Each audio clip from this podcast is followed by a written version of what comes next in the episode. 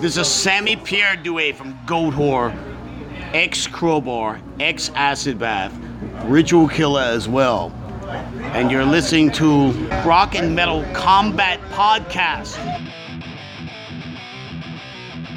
Welcome to the Rock and Metal Combat Podcast with Dr. Fuck and the Ayatollah of Alcohola, Ian Wadley, better known as Wadzilla. So enjoy another awesome, incredible episode of the Rock and Metal Combat Podcast. Bam, bam, bam, diddly dee. All right, it's me, Dr. Fuck, and with me as always is. Oh yeah, the Ayatollah alcoholic Ian Wadley. Rocking the joint. And who do Yes, we sir. have with us, Ian? Oh, a very special guest today, nitroglycerin himself, Mr. Michael Glandmeyer, has joined us tonight. Hey guys, I'm only here because Lars Ulrich is scared to podcast with you guys. No, you're only here because you paid. Well, that too. awesome. And I also want to say, just to show proof that you can really win on the Dr. Fuck Show, Nitro. Uh, the last time I was having that double shot giveaway, how many times did you win, dude? Three times. I was Three a, fucking I was a man. Dude, three times because the way I do it is I play a I play a song from a band, so you got to guess the next song I play from that band. Nitro got it three fucking times. Wow, your show must be predictable. No, No. wa- no, right? You you picked hard. It was random. It, it was. I I didn't like some some of them were easy, but most of them were hard. And I think Nitro, you got all the hard ones. I got um the hardest one I think you said was the Wasp. Uh, what it's uh, what was that song of the uh, first album? It's the second half. I Oh, I think I remember Tormentor. saying it's your favorite Tormentor. You're go. I can't believe you got Tormentor. I'm like, oh, I believe you said it's your favorite one. Uh, yeah, it probably is. Uh, but yeah, but uh, we're talking about fucking Megadeth this week. Yes, sir. 1990. I know this shit because 1990 was a very interesting year for metal because all these bands, well, the exception of Megadeth, that were kind of shitty, that came out with great albums in 1990. Uh, I remember uh, Painkiller being one of them. It's been a while since Judas Priest released a good album. I was like, whoa! And uh, and this one, this one was a fucking head ripper. Rust in Peace. Oh my god. Spoiler alert, I like this album. um, I don't recall when I bought it though, but I did. I know I bought this shit upon release because MTV showed Holy War before the album came out, and at the time I saw it, I said to myself, "This is the greatest Megadeth song I ever heard." Now I say, no, you know, Last Words, Black Friday, you know, Rattlehead are my favorite Megadeth song. But actually, I'm lying to myself. But I'll get into that when I praise Holy War. But man, what a fucking comeback. I mean, I'm not the biggest hater of So Far So Good So What. I do like it. I just wasn't too crazy about side one, except for the, uh, you know, Set the World on Fire is pretty cool. But um, side two I liked a lot, but it was such a downgrade from the two before it, where Rust in Peace was just like, motherfucker, we got something to prove here. And prove it they did.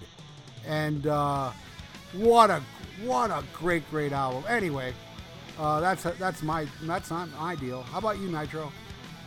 Uh, I actually got this. The first. This was actually the first Megadeth album I got. I actually got this in a CD trade when I was probably like ten with a friend of mine. I think I had like a Nirvana album, and I was kind of getting into metal around eight, nine, ten. Uh, and I traded like Nevermind for this album and uh, a vulgar display of power.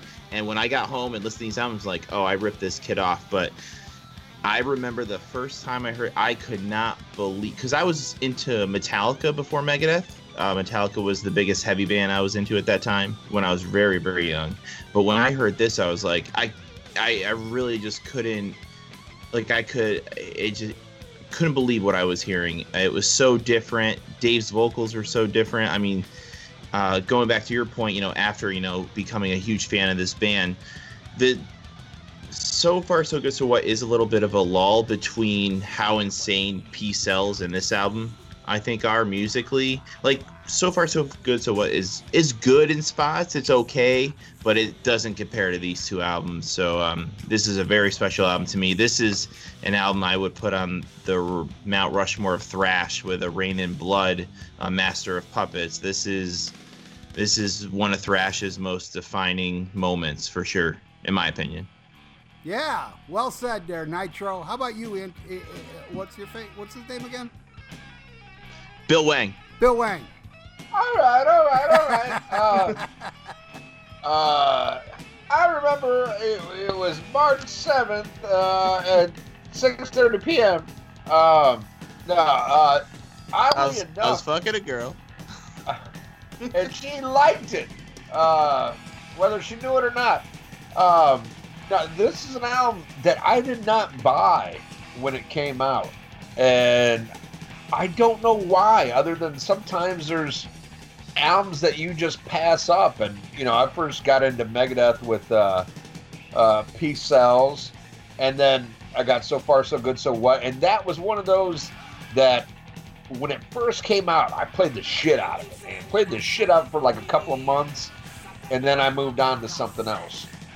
Uh, so when this came out, uh, of course I loved Holy Wars, but my best friend, who like we were inseparable, he bought it, and it was one of those like I didn't even need to buy it because I was always with him and he had it, and I would hear it, you know. But around '90, man, uh, that's when I discovered Pantera and it was all about Pantera, man. And that's you know it was Pantera, Kiss, and Van Halen, Black Sabbath.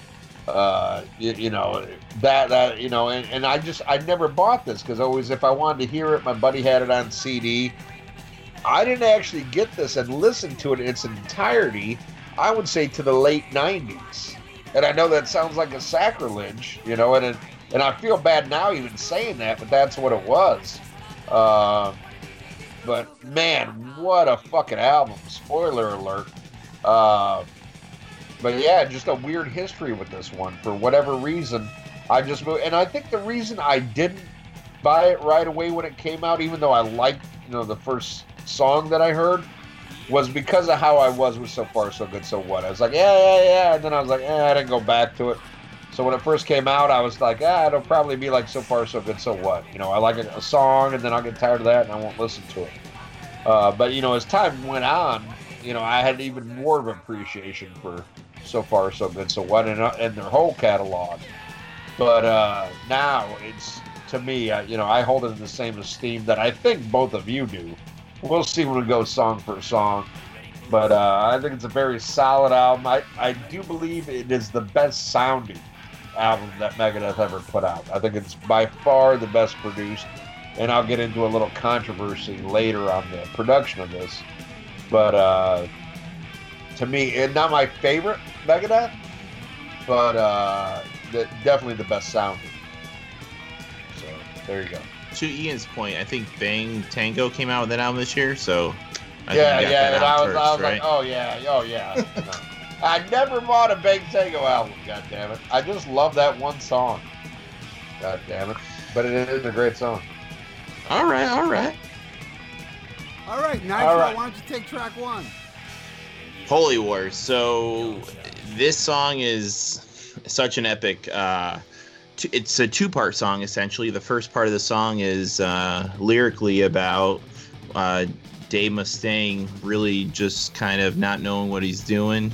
For the cause. Yep, for the cause, absolutely. Uh, and then he, you know, caused a riot in Ireland. Second half of the song, and that tempo change with that sitar is amazing. Going into the lyrics with the Punisher, I mean, this song is one of the best thrash songs you will ever hear. The musicality on this song is unbelievable, and the fact that Dave can sing while playing these riffs, uh, it's just unbelievable to me. Uh, real quick about this album, Dave, both Dave and Dave, um, and I met uh, Junior recently, and they were, and he was telling me that when they wrote this album, those two guys thought it was going to be the end of Megadeth after So Far So Good. Though they were in such bad shape, they're like, they were completely broke in debt, and they're like, we're just going to throw shit at the wall, and we're just going to write the album we want to write, and hopefully it works. And fucking a, did it ever work? But this song is an ultimate classic. No burnout on this song. Dave's vo- this is my favorite uh, album with Dave's vocals. They're they're nasally, but I love it. They're high and they're just so full of piss and vinegar. I mean, just an undisputed classic song right here. Goes up against any other band's best song, I would say. It's it's it's a fantastic track. Yeah, uh, I'm done bullshitting myself. This is the greatest Megadeth song ever. Um, I thought it when I first heard it, and you know, then I went into the whole, no, you know, I want to be, you know, uh, I want to like uh, talk about some deep tracks like My Last Words and Black Friday is the best songs, which they are fucking amazing songs. And I'll still stick with saying those are the best songs on that album, along with The Conjuring and and, and every other song. But this song has everything, everything you, you I love about Megadeth. The the technical part, the, that solo, that part where it goes that little fucking spiky Oh. noise he does. Yeah, you know what he's doing there is you know it's it's a it's like um like a Steve Harris type of triplet thing, but he's actually doing what Dime would do a lot and just kind of like pick scrape a harmonic there. It's so it's, it's heavy, but it's not it's not you know crunchy. It just it's frantic almost. You know, th- th- there's a couple times I saw Megadeth, more than once, where they they would open with uh, Holy Wars, and at the end of the show they would repeat that section of the song at the end of the show. The, And- I saw them on that Rust in Peace reunion tour, and they did that when they did the whole album. That's how they ended the whole like after the last track. That's what they did. Yeah, they brought that. It was Wow. dope. And- Because I saw that tour too, and they ended it with Crush 'Em. And I was like, ah, that sucks. they Well, when I saw it- they did the Rust in Peace album right up front, and then they did like four or five, you know, like Ian's favorite Trust and all those songs after that. Yeah. Yeah, I, I, I saw them when they did World Needs a Hero in its entirety. I wanted my money back. Are you? s- No. I saw. Wait, wait, wait, wait, Ian. I saw that tour. They played a lot of songs off that album, but they didn't play that whole album. Are you out of your mind? I'm kidding. I'm I was about to say, what the? Another Quayle, she loved me in the morning. But uh, oh man, what you know, so epic. I love Dave's voice. I listened to this vinyl today. I have the 180 gram that was not tainted by Dave Mustaine. Uh, and you uh, can get that? yeah, on vinyl, dude. Okay, because that, that I, I, I just want to say, you know, I really, really wanted to buy this album on vinyl, but I thought you could only get it in the remastered edition. Oh, I didn't think you could. You can get it in, in, in the original. Yep. The original. Oh, okay. Well, then I'm buying this motherfucker. Yeah, okay. Sounds so good. Good, because I've got I've got both. I've got it set up on my fucking iTunes, like all the ones they remastered. I put them into, you know, I make it one album, but it's always like you know the first half is the original, second half is the remaster. Did not like the remaster of this album. Uh, and, and then I, I saw, you know, I was looking on Amazon to buy this, and I thought it was the remaster. So I was like, well, I'm not paying money for that, you know? Well, the issue with it, it's not just remastered. Like it's remixed and redone. Yeah, like, yeah, yeah, only, yeah. No, no, it's horrible. It's, it's the horrible. only good one I thought was the Peace Sells because it boosted up a little bit of what Gar was doing, and they didn't f with any of the um like Yeah, overdubs or anything. The, the worst was so far so good. So what? They mastered that out. oh, I oh would say this God. one because the overdubs. This, this one is. Uh, you think this one is worse? I don't know. I Yeah. Oh God, But I, I'm, I but really I'm with hated you this though. I love the 2002 "Killing Is My Business" remaster. That sounds Oh, awesome. yes. Now, now, I just got the brand new, the 2018 uh, Killing Is My Business that's got all the live tracks and shit like that, but I haven't listened to it yet. So I can't give you, uh, you know, do I like it as much as the, the other remastered? Uh, I have to listen to it, but uh, I'm waiting on my red vinyl to come. from okay. that. All right. All right. But sorry, sorry to cut you off, Ralph. I just I had no idea that that you could get the original version on on 180 gram because I will buy that motherfucker. No, I'm glad you cut me off. I, I I'm kind of boring. But anyway, I'll take the next one. Um, Hanger. Well, 8 wait, wait, no, I didn't talk about Holy Wars. Yeah, but you're kind of boring too. So Okay. Hangar 18. No, go ahead. Uh, this is a fucking masterpiece. Holy shit! What a, what a way to start off an album. I mean, I would put this right up there with like fucking Hellion Electric Eye. Is like the perfect fucking way to start off an album. This is a master. Now, would I call it the greatest Megadeth song? No. But it goddamn the top fucking five for sure. I, I mean, this is just, oh man. Uh, you know, and this is what many consider, uh, not myself, but what many consider the classic lineup. I mean, I'll take Chris Poland over Marty Friedman every day, every day. Uh, but holy shit, did this sound good! Uh, just a masterpiece, man. Uh, hmm, what more? What more can you say? I mean, you guys kind of covered up what it's about, uh, lyric wise. You know how awesome it is, music wise. But this is holy shit! Uh, what a rebound too from so far so good so what. Even though I do like that album, this is like this should have been the follow up to Peace Sells. Uh, just absolutely amazing. But Ralph, let me know what you think about Hangar 18. Man, I don't really like this one. you called it. I, I did. I called it before you got online. I was like, this fucking We Are One loving cocksucker. I think he does not like Hangar 18. I don't know if you remember Ralph, but when Oh. we did the Queensryche episode, you're like, "There's one song in the sound that everyone loves that I hate," and we were trying to guess it before you came back. Well, um, yeah, I don't like it. I, I, I'll tell you what I do like about it. Actually, no, not like. I absolutely love about this song is how Marty, Marty and Dave trade fucking solos at the end. Now that part is goddamn phenomenal. But that oh my god, that annoys me. I'm like, oh, I hate, I hate this song. And then it redeems itself. So I, uh, and basically, I hate how I hate half of it, and I absolutely adore the second half. You know, when it, they go into that, and they just go back and forth. And I know, very unpopular for me to say it, but I think Dave Mustaine does the better solos. oh yeah, they're incredible. Oh, ripping. You know, Marty's doing the tasteful technical shit, where Dave is doing the fucking pissed off, out of control fucking. It's my band, motherfucker solos.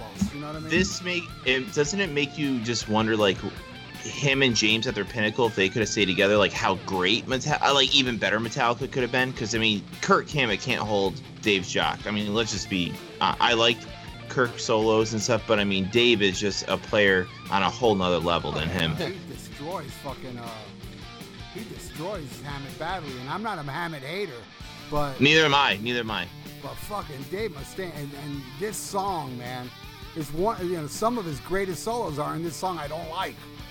So you guys were half right that I don't like this song. But this cocksucking We Are One loving oh. faggot loves the second half. this is the real episode I love it Oh. All right, what do you think, Mike? So the part that Ralph hates, the dan I don't know if you guys know this, but that's the actual chord progression that Dave wrote that's in Call of Ktulu in the very beginning. Instead of just being, you know, he's just playing it like a tremolo instead of it that na na na na na na na na. It's the same chord progression that he used. So, um, I knew that, but I didn't want to say it because I'd sound like a nerd. did you really? You're a liar. I had no idea. Uh, I I mean, this song's great. The lyrics of this song are really really cool. I felt Dave really.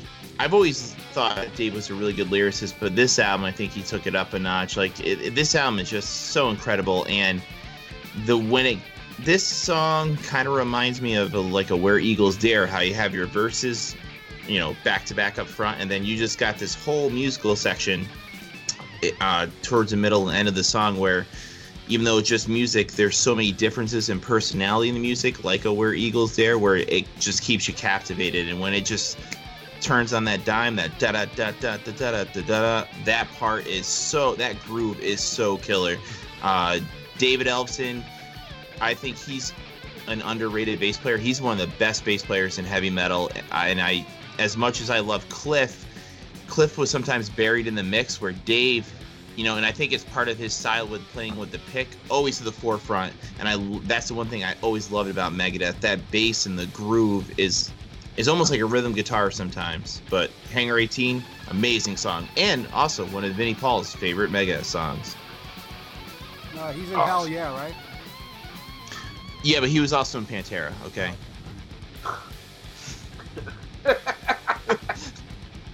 Th- This again, this would probably be in my top six all-time fucking Megadeth songs, and I I, I don't get what there's. Let, let me ask you this, Ralph. Okay, Hangar 18 or Memory Remains.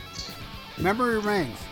No uh, way. Yeah. Really? Yeah. All right, I all mean, right. I mean, the solos are better on Hangar 18, but as a song, uh, I love Memory Remains. I don't like Hangar 18. I just don't like All it. right. I'm sorry. Hang, Hangar 18 or Until It Sleeps.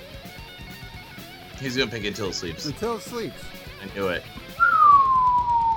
Wait, wait. Here's one. Hangar 18 or Parental Guidance is open to both I of you. but but but here's the thing. Here, here's the thing. You you're asking me songs you know I like. So of Well, course, well, well, I already no, I- said I already said I like Memory Remains. I already said I, uh, Until It Sleeps. How do you expect me to say I like a song that I already admitted that I hated over songs I already told you I liked? Well, no, but there, there's songs that I like that I know aren't great songs, but I like them. Yeah, they're not. Those Metallica songs are not great songs, but I like them.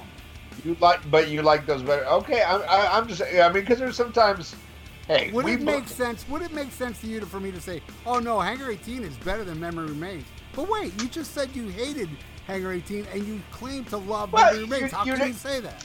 you didn't say you hate. You said there was something, there was things that you hated, and there was things that you liked. Okay, well, all right. Here's here's my point. The, the that part of Hangar 18 that ends it. If that song was just that, just that part, an instrumental of that, I'll put that over both those Metallica songs easily. Easily. Okay, well, that, that, I mean, that, that's what I was getting at, though. Is there songs that, you know, might not be my favorite, but I'll admit, okay, it's better than something else that I like. That, that's all I was asking. But now this, this really blows my mind. But I had, I had an idea, and we never officially talked about it. Mm-mm. But but you always alluded to that there was a popular song on this that you didn't like, and, and yeah, Yeah, yeah. You said it's Yeah. a song. yeah, yeah. Well, no, you, you told me, but you've one. never you've never said you've never said by name, but you. I've heard you talk about Holy Wars, and you alluded to a popular song, so I was like, it's and that's why you know when you were making your shake, and I was talking to Mike. I was like, I think it's Hangar 18, and, and he picked another song that I was like, oh God, you're crazy. Ralph's gonna totally love that song, and I hope I'm right, and I think I'm right. But no, I mean, it's, it's one of those things. Like sometimes, as much as we disagree about shit, there's a lot of shit we agree on. But you know, there, there's stuff. Hey, you, you rag on me about you know Bang Tango and parental guidance. You know, so we each have weird views on some shit. But this one, dude, I really, man, I really don't get what there is to hate about this because I think this is a It's perfect. it's mainly the opening riff that bothers me. Wow, yeah, and I, I'm, I'm surprised by that because I think that is amazing, and and and that shit is why Dave Mustaine, even though like, oh my God, does this dude drive me up a fucking wall? But there's no denying that he is the greatest guitar player in fucking thrash. He he is a genius. He I Oh, mean he- he's a He he's a is a fucking nutcase, he, yeah, he's, he's, a genius. he's a nutcase. I mean, he constantly says some stupid shit. I don't agree with him, you know, politically. But here, here's where I show you like the real snowflakes, because all these real snowflakes. Oh my God, these fuckers get mad when any band says they don't like Trump. Okay, and here's a guy that hates Obama, is probably more pro-Trump and stuff. But you know what? I still love Ted Nugent. I love fucking Dave Mustaine. I will never. E- even though I don't agree with them and, and I look at them less as a human being, I'm going by music here. Dave Mustaine, hands down, is the greatest fucking guitar player in all of thrash, even though I think Megadeth is the least of the big four. See, It's I fu- would disagree. I think I don't Well- even like ugh, Anthrax. I don't even get Yeah. why. pe- Well, well, I no, put eh, them there. no that, that, that, that's fine. I get, I, I get that. I get that, dude. I, I love Anthrax. Uh, uh, and I hated their last album. But I, I mean, I give credit where credit's due. This to Dave Mustaine to me, hands down, is the greatest guitar player in thrash. Comes up with the best riffs, the best fucking solos. I, I just think if you look at the overall career and and the albums and the songs, uh, you know, I'm, I'm like, oh god, Megadeth has fucked up so many times. As many highs as they have, they have ten times as many lows. But I mean, if you look at guitar playing, man, Dave Mustaine, hands down, is the fucking man, the fucking genius. And Hangar 18, I love everything about it. I love, you know, Nick Menza was the inspiration for, because much like myself, I'm huge into UFOs. I totally, I do not believe in Jesus Christ. I do not believe in God, but I believe in other life forms. and, and, and I love this song. I love what it's about. I love the music. And you want to talk about a one-two fucking punch? Holy shit! You start out with Holy Wars, and then you go into Hangar 18. Holy fuck! This thing is top loaded. Well, hold on to your dick because it's about to get better. Oh, it is. All right. Well, why don't you take the next song? Take no prisoners. I mean, you want to talk about an unrelenting start to an album, Holy Wars, Hangar 18, and then this song, which might have one of the fastest Dave Mustaine riffs, uh, most pissed off playing. Lyrics are great, so like anti-war and like what has the government done for you. This is my favorite Nick Menza album. I mean, his playing is out of his mind. You got Junior doing a killer bass ripping. I mean, this song has got everything you want. Pissed off lyrics, pissed off guitar, solos, and taking no shit. I mean, this song blew. The first time I heard it, I was just like, I was like Ian at the end of uh, Turbo. I was like, wow. That's my review. Yeah. Uh, awesome. What do you think of Taking No Prisoners, Ralph? Fuck yeah, man. Here's another one. Uh, like like Holy Wars. When I heard this one for the first time, I was like, God damn, man, this is so good. Like infiltrate. I love that infiltrate them. That fucking crazy backing vocals after each vocal line. And Going his back- vocals are so high in between it with like that get it right. I love it. Love it. Oh, my god. God, what a great, great pummeling, thrashy song. I, uh, you know, people. There's so many fucking stupid metalheads out there, uh, and, and this one actually is a girl. Um, I knew a girl who I actually hate, and, and I've never wished death on anybody, but I hope this girl dies. But she- Yeah. but she's not the one. Uh, um, uh, she was wearing. I was, I was at a show. one- Well, it was, at, it was actually a show I was playing, and she showed up, and she's wearing this, this, uh, you know, one of those, you know, what do they call those battle jackets? You know, with patches. Yes. And there was a Megadeth patch on there for uh, uh, Rust in Peace was on there. Okay, And, okay. And this other girl walked up to her going, you know what, man, you should take that Megadeth poser shit off your fucking. And I just stood there with my jaw open going, What? But that's Rust in Peace. I mean, I can understand she's wearing a Risk, you know, patch, but that's Rust in Peace. You know, and, and bitch, you never heard Take No Prisoners? Oh my God, you know, I mean, this song is. I'm sorry, man. I'm sorry. I hate the sound of leaders or anything, but fuck, man. How can you like thrash and not like Take No Prisoners? You're an idiot. You're you don't like fucking you don't like thrash if you don't like this song. It's like not liking Hangar 18. This song's more thrashier. I and Ralph's wait wait wait. Here's a fair question, Ralph. Hangar 18 or Andrew Jacobs' wife? And I just said that so you play the bump. You play the uh, drop. well, hey, I, I don't know. I gotta say, it, it, Andrew Jacobs' wife is heavier. Ooh, it does. It does. It's a, it's a little more bottom end. I like Hangar 18 more than coming through my window. How's how do you like those apples? I love it. I love it. There you go. All right, all right, all right. But yeah, what uh, what a great song, standout track. Probably my favorite when I first heard it. Uh, you know, I was like, man, I think I like this more than Holy Wars back then. But no, I mean, uh, there there's actually a song I this is this is my third favorite. Holy Wars. There's another one coming up that'd be my second favorite. Well, shit, fuck. The whole album. No, you know what? I'll have to put this tied for third favorite. Uh, and I'll tell you what my second and third favorite are. They're coming up on the album. But this uh, this song, fucking great, fucking great. And this is like, I have something to prove, you know. oh, oh yeah. And, and he proved it, man, because everybody points to Rust in Peace as their best album, and, and rightfully so. Even though it's not my favorite, but because I'll take Peace Sells over this, but it's fucking great, dude. And and this song is so good. Such a great example of how amazing this fucking album is. How about you, Ian?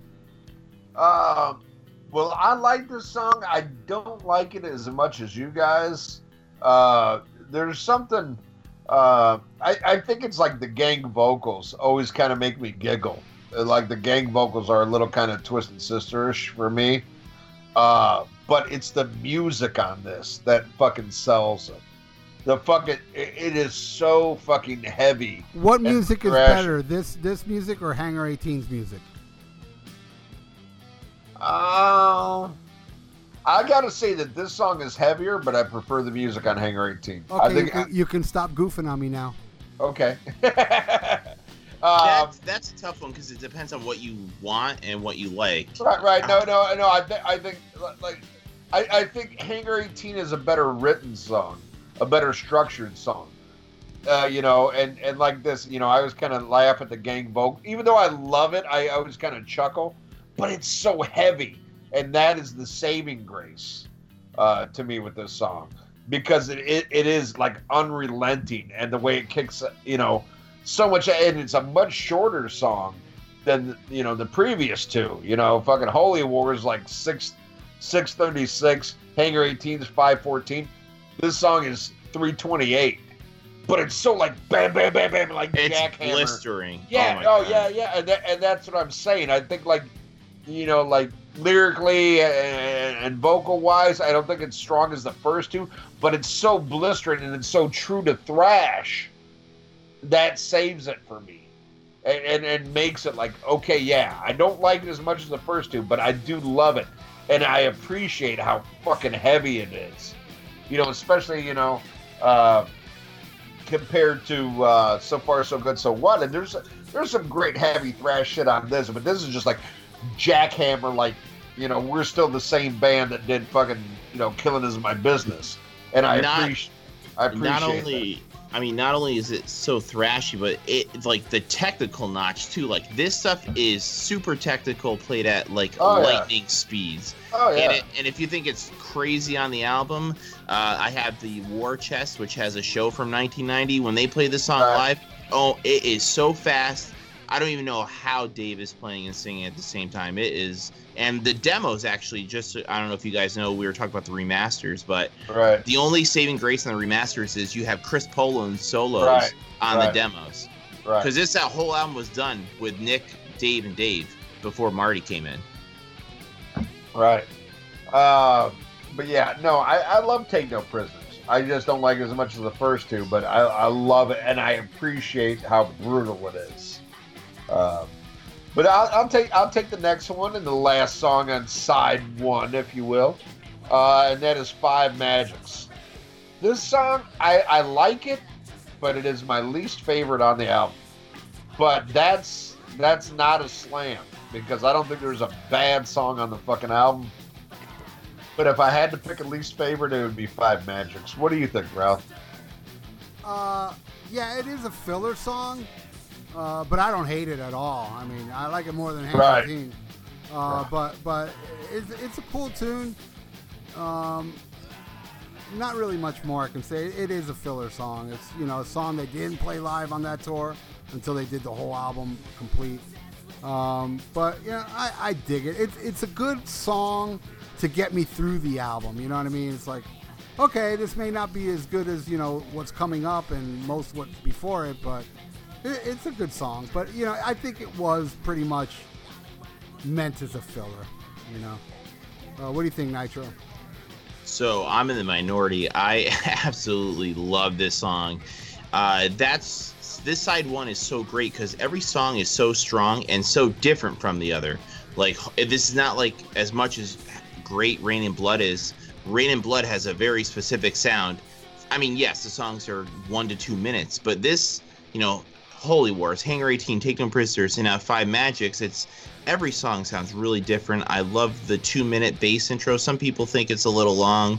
I love the build up and then the That's my favorite part. and then and Junior, I mean Junior's playing is on full display here. If you don't think he's an amazing bass player, um, and then the whole, you know, when it, the song really kicks in, I love the uh, kind of like nerdy lyrics. I think they're really good. And then they end outro thrash part, that riff that Dave just rips. I mean, Dave is, in my opinion, the genius of thrash metal. He really is. I love Five Magics, a great deep track, an underrated track, and if they pulled this song out, I would just flip out. I really would. All right. Well, why don't, why don't you flip this motherfucker over and take the first song on side two?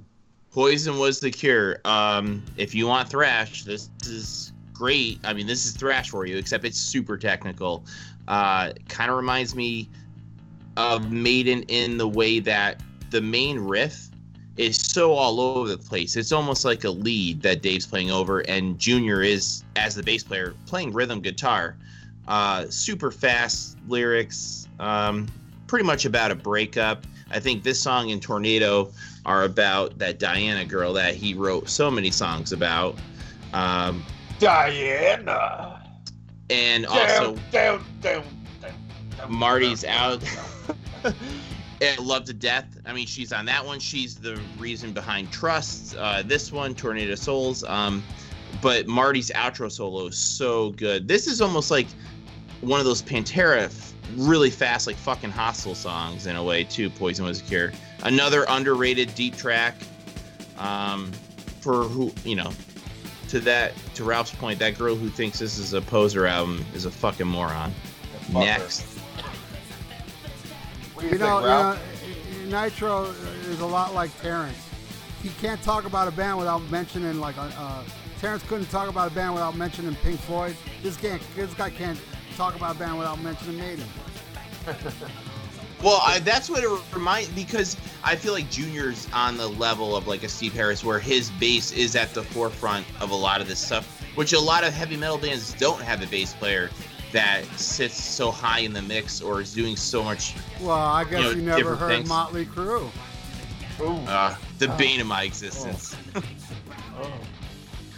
I'm sorry, Mick Watkins, if you're listening. No, no, this, this is thrash. He's not. Okay, uh, what are we talking about now? Poison, Poison was was a the cure. cure. Oh, I love this one. This one, this one reminds me of like "Killing is my business" shit. You know, like it starts off a dun, you know, it's kind of like you know slow. Then it goes into this like rattlehead type riffage. It's off the chart. Yeah, and I will also throw in this in the mix of uh, Five Magics. You know, it's it's filler, but it's a badass. So I'll take this one over Five Magics. This is the best filler on the album because after this, fillers are gone. Love It's it. almost yeah, he's almost like playing like quasi rhythm slash leads at the same. They're weird, and that's what a lot of these guys say. Like you know, um, they're like Dave's rhythms are almost like leads, and they couldn't believe he could sing over them. Exactly. And this song, like Black Sabbath, is metal. I threw in Oh. my favorite band as a reference. I thought you were gonna say like Ian's not gonna like it. No, I don't. Who cares? Who gives a fuck what Ian thinks? exactly. Uh, but not to piggyback on what Ralph just said, uh, but he summed it up perfectly. This is not a standout track, but it's fucking awesome. And this is like a thrash Ramones song. It's under three minutes. It serves its purpose. It doesn't overstay its welcome, but it's just bringing the true, like, brutal thrash. And, uh, you know, I, I see this very much as a sister song to Take No Prisoners.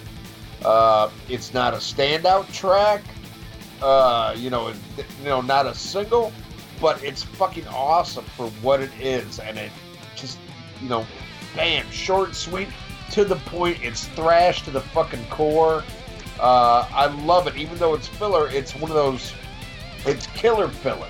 It's an album track where you know when you hear this, and you should listen to this as an album. You should want to hear this, but it's not going to be the first song you go to. I fucking love it. Well, I'll take the next one, which is Lucretia. Oh. Oh my fucking god. This, this song and that riff. That riff that starts this out. That is I mean, that's pure Dave Mustaine genius. That Oh my god. I mean just perfect and, and shows you I mean, why this guy? Oh my God, what Metallica could have been if he was still in the band. Holy shit! And like you guys were saying, dude, I'm not, I'm not a fucking uh, Kirk hater, but god damn, I mean, th- this shit makes Kirk sound like fucking CC DeVille.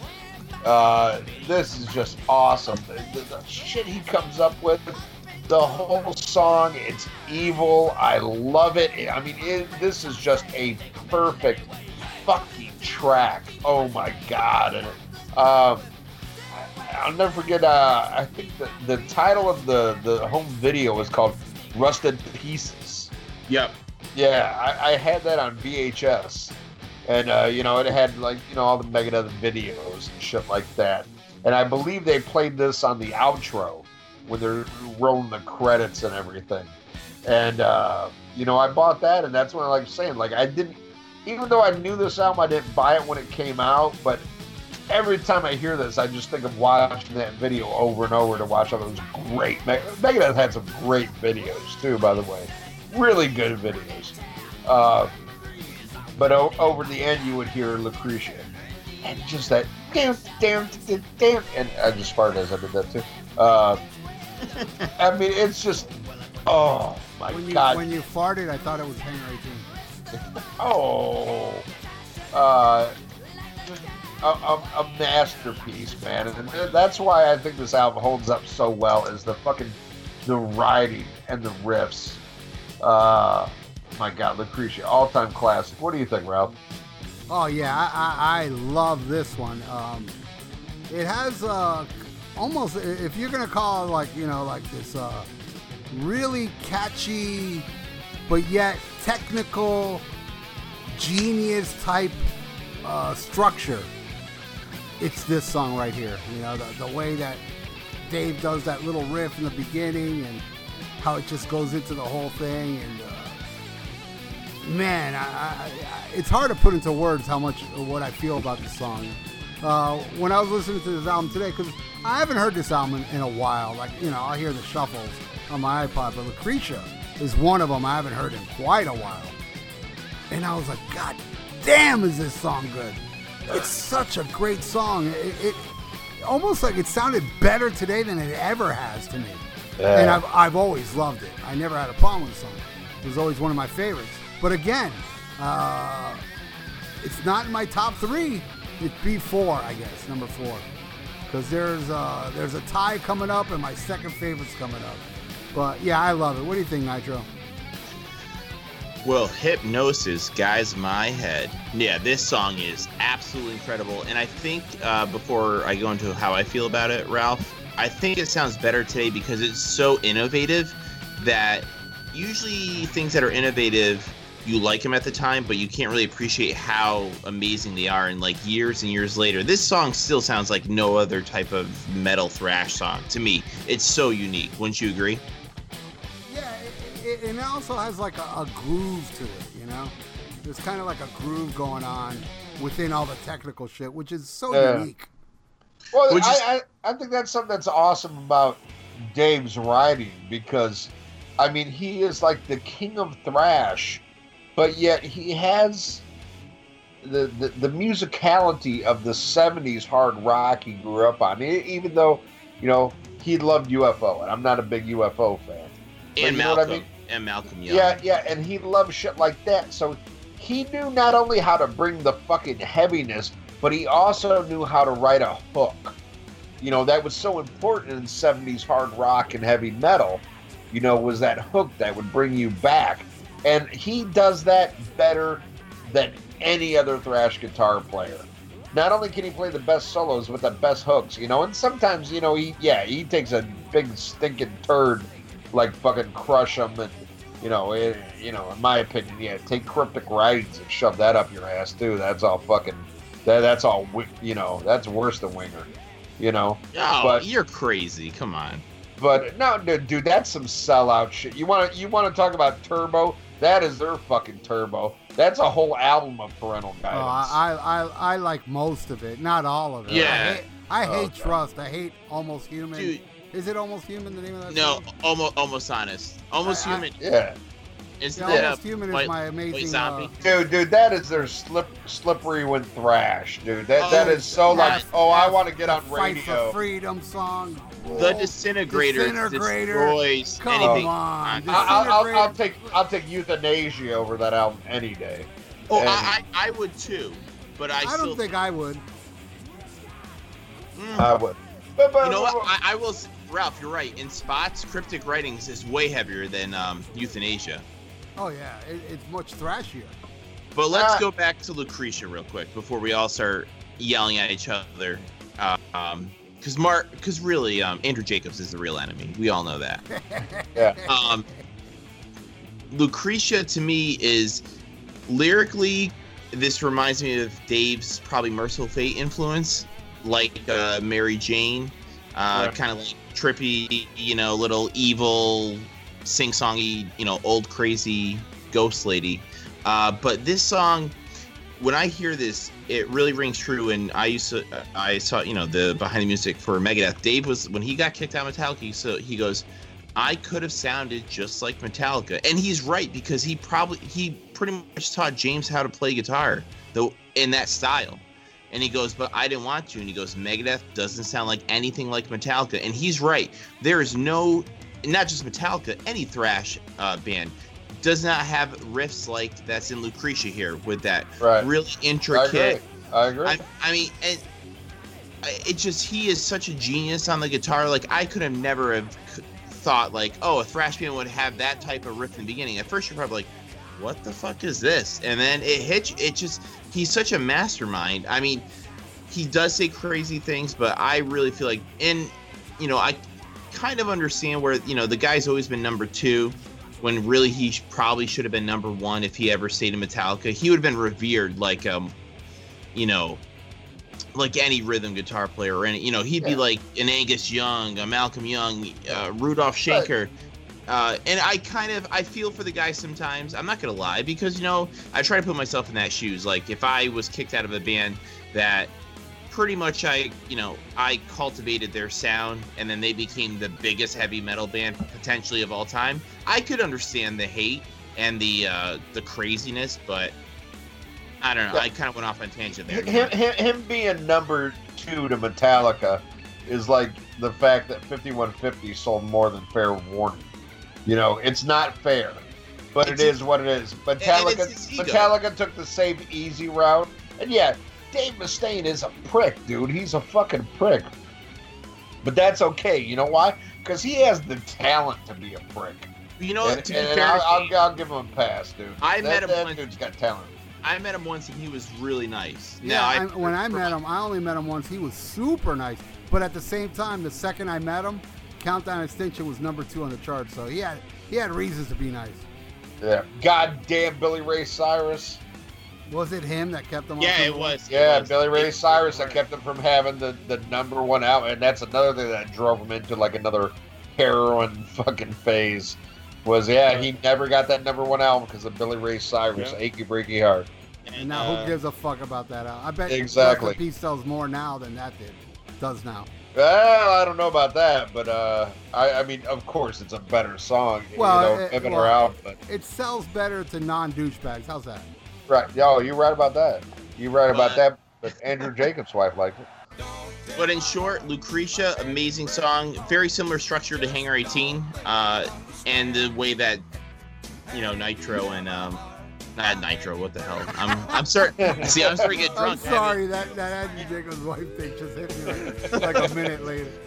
I have- with uh, actually with Nitro Junior here, I haven't drank in a while, so I'm starting to feel it. And then I hear Ralph laugh, and I'm all over the place. Uh, but uh, that rhythm section between Junior and um, Nick Menza in this song, fantastic. But And I, I agree with everything you've been saying about Junior too, because I love Junior, and and I totally get what you're saying about hey hey man, I love uh, Cliff, dude. Cliff was amazing.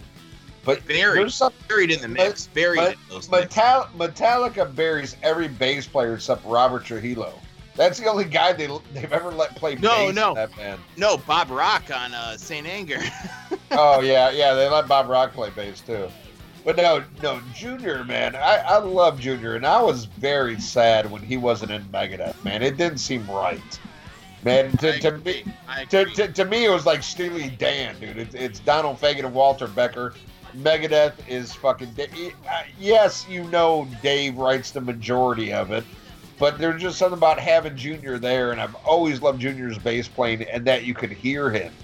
you Even know? though he doesn't get a ton of songwriting credits, he and Dave worked well together. Like Oh, what yeah. he brought to the And- band. and just the, the sound, dude. I love fucking Slayer. I love Slayer. I love Tom Araya. I don't think I've ever heard bass in a goddamn Slayer song. no, he you might as well be up there just singing. You couldn't tell the Right, difference. right, right. Yeah, but but with Junior, you hear the bass and and you hear it up front, and and, and it makes a difference. It adds a bottom to it that is usually missing in thrash because in thrash, bass is the nine times out of ten is the missing instrument. Oh yeah. Yeah. I mean, there's a flavor to the Megadeth songs that no other thrash band had because Yeah. of Junior.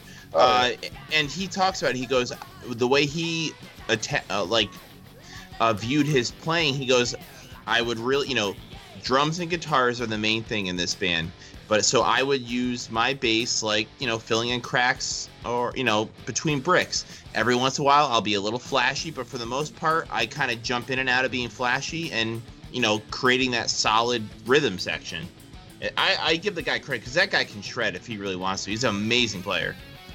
Well, well, the thing is, even on this album, I think he's toned down to what you hear on the first two Megadeth albums. He was more all over the fretboard on those albums than he was on Rust in Peace. Rust in Peace, he still does it, but uh, uh, much more less extent. And you know, and uh, what what Ian was saying earlier about, oh well, let, let Robert Trujillo and and you you said Bob Rock, and of course, and I agree with both you guys. But dude, to tell you the truth, man, go listen to Doomsday for Deceiver. Jason is just as good as both those players, man. Oh, Jason's yeah, great. no, no, Jason's a great yeah. player. No, no, no. I- I'm not. I'm not yeah. discounting what you said, Ian. I'm just saying, man, when Right. you want to talk about killer bass players, Oh, yeah, yeah. you're not going to know this about Jason because he didn't really show off. Yeah, no, I'm just saying it but- within the constraints of the Yeah, talent. yeah. But he showed off on Doomsday. I mean, Yeah, you, I, need, if, I need if, to check that out. I if you were, if somebody would make a fucking isolated bass track to that whole album, it's one fucking kick-ass bass solo. That guy's amazing, you know. But ever since he joined Metallica, he totally changed his style. Even afterwards, even with his Voivod stuff and what I've heard after that, he doesn't do that. Man, like like uh, you hear the beginning of Hammerhead. I mean, right in the beginning of the song, when the song kicks in after that bombastic ep- epic intro. The guy's fucking phenomenal, you know. And you That's know, why Meta- Metallica yeah. let him do it a little tiny bit on on uh Load. on uh, Garage Days. Yes, yes. But you know what though? Uh, That- from what Michael probably- Wagner is saying is like his bass playing is great on And Justice for All. You just can't hear it, and like I'd love to hear it. Yeah. Oh no, that's probably the the best bass sound Newstead ever had on Metallica was Garage Days. Yeah, Oh yeah, because they That's sounded like a real band. Yeah, like a bass player. All right, all right. Well, who is gonna take Tornado of Souls? Not me. I'll take it. I All might as right. well. Take it. Tornado Souls, great song about Diana. Uh, loved how that riff comes in. More of the harmonic Dave's doing there. Um, it's kind of like a quasi thrash traditional metal song, and I think we all know this has Marty Friedman's greatest solo in it. I mean, in Megadeth. Oh, uh, well, I'll let you know. Oh shit. Okay. Okay. Uh, love how piss off and venomous these these lyrics are about a woman. Um, again, you could tell Dave wrote this album. He just got clean, and they were just. It just it's so. Even though this is kind of like not as heavy as a Take No Prisoners, there's so much piss and vinegar in Dave's vocals on this album. Like Dave's vocals are so underrated. I know a lot of people hate his vocals. I think he's he's my favorite thrash singer because he's got so much character in his voice, so much anxiety, and I love that nasal sound. I don't know. That's just me though. I like a lot of bad things, according to Ian. So Yes. take it away. Uh, I love this track, and it's not only like one of my favorites; it is the favorite in the Jacobs household because it's bitching about women. You know, so Andrew Jacobs was like, "Yeah, I hate women too." And I thought just it was about the his wife though. His yeah, wife. and the, and the fact that it's talking about women makes his old lady's pussy wet. You know. As you heard on a previous episode, Andrew Jacobs' wife joined us for our favorite game show. Is it fish or is it pussy? Uh, Ooh, that's a good game. When can I? She You're- likes Achy Breaky Heart. but oh my god, is this a perfect fucking song?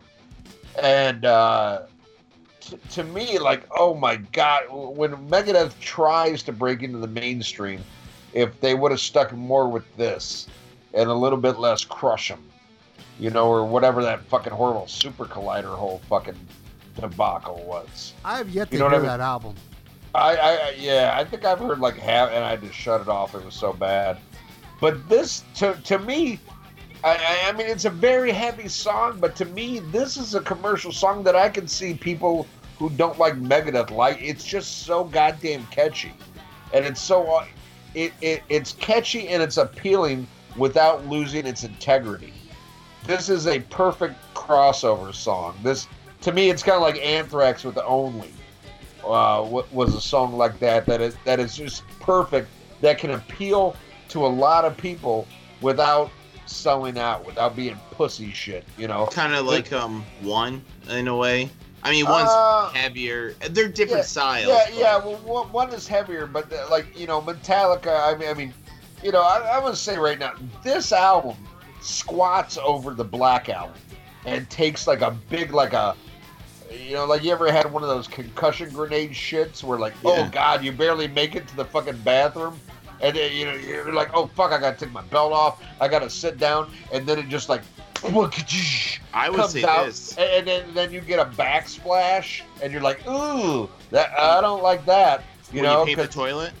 yeah, you know, but but it kind of feels like a bidet because you get that backsplash on your ass. This album shits all over the Black album. This album shits all over the fucking Black album. I love And Justice for All, but if you're going like fourth album for versus fourth album, this album destroys And Justice for All, in my opinion. Again, I could Uh, be wrong. I, I don't know about. I, I love those both, but I'm, I'm saying like, like there, there's com, you know, I, I'm, I'm just saying this is a better album than the Black album. Can, can we all agree on that at least?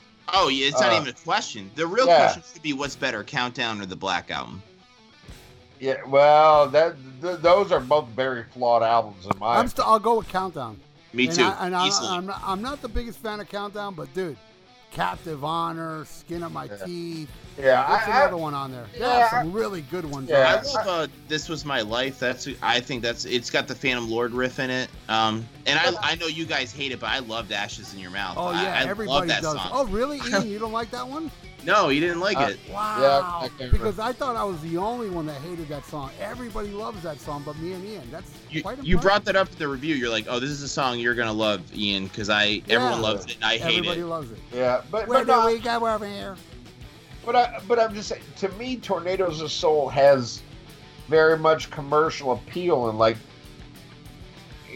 You know, this is like what I, what I would like to see. This is way, a way you could reach a larger audience, and and keep your integrity.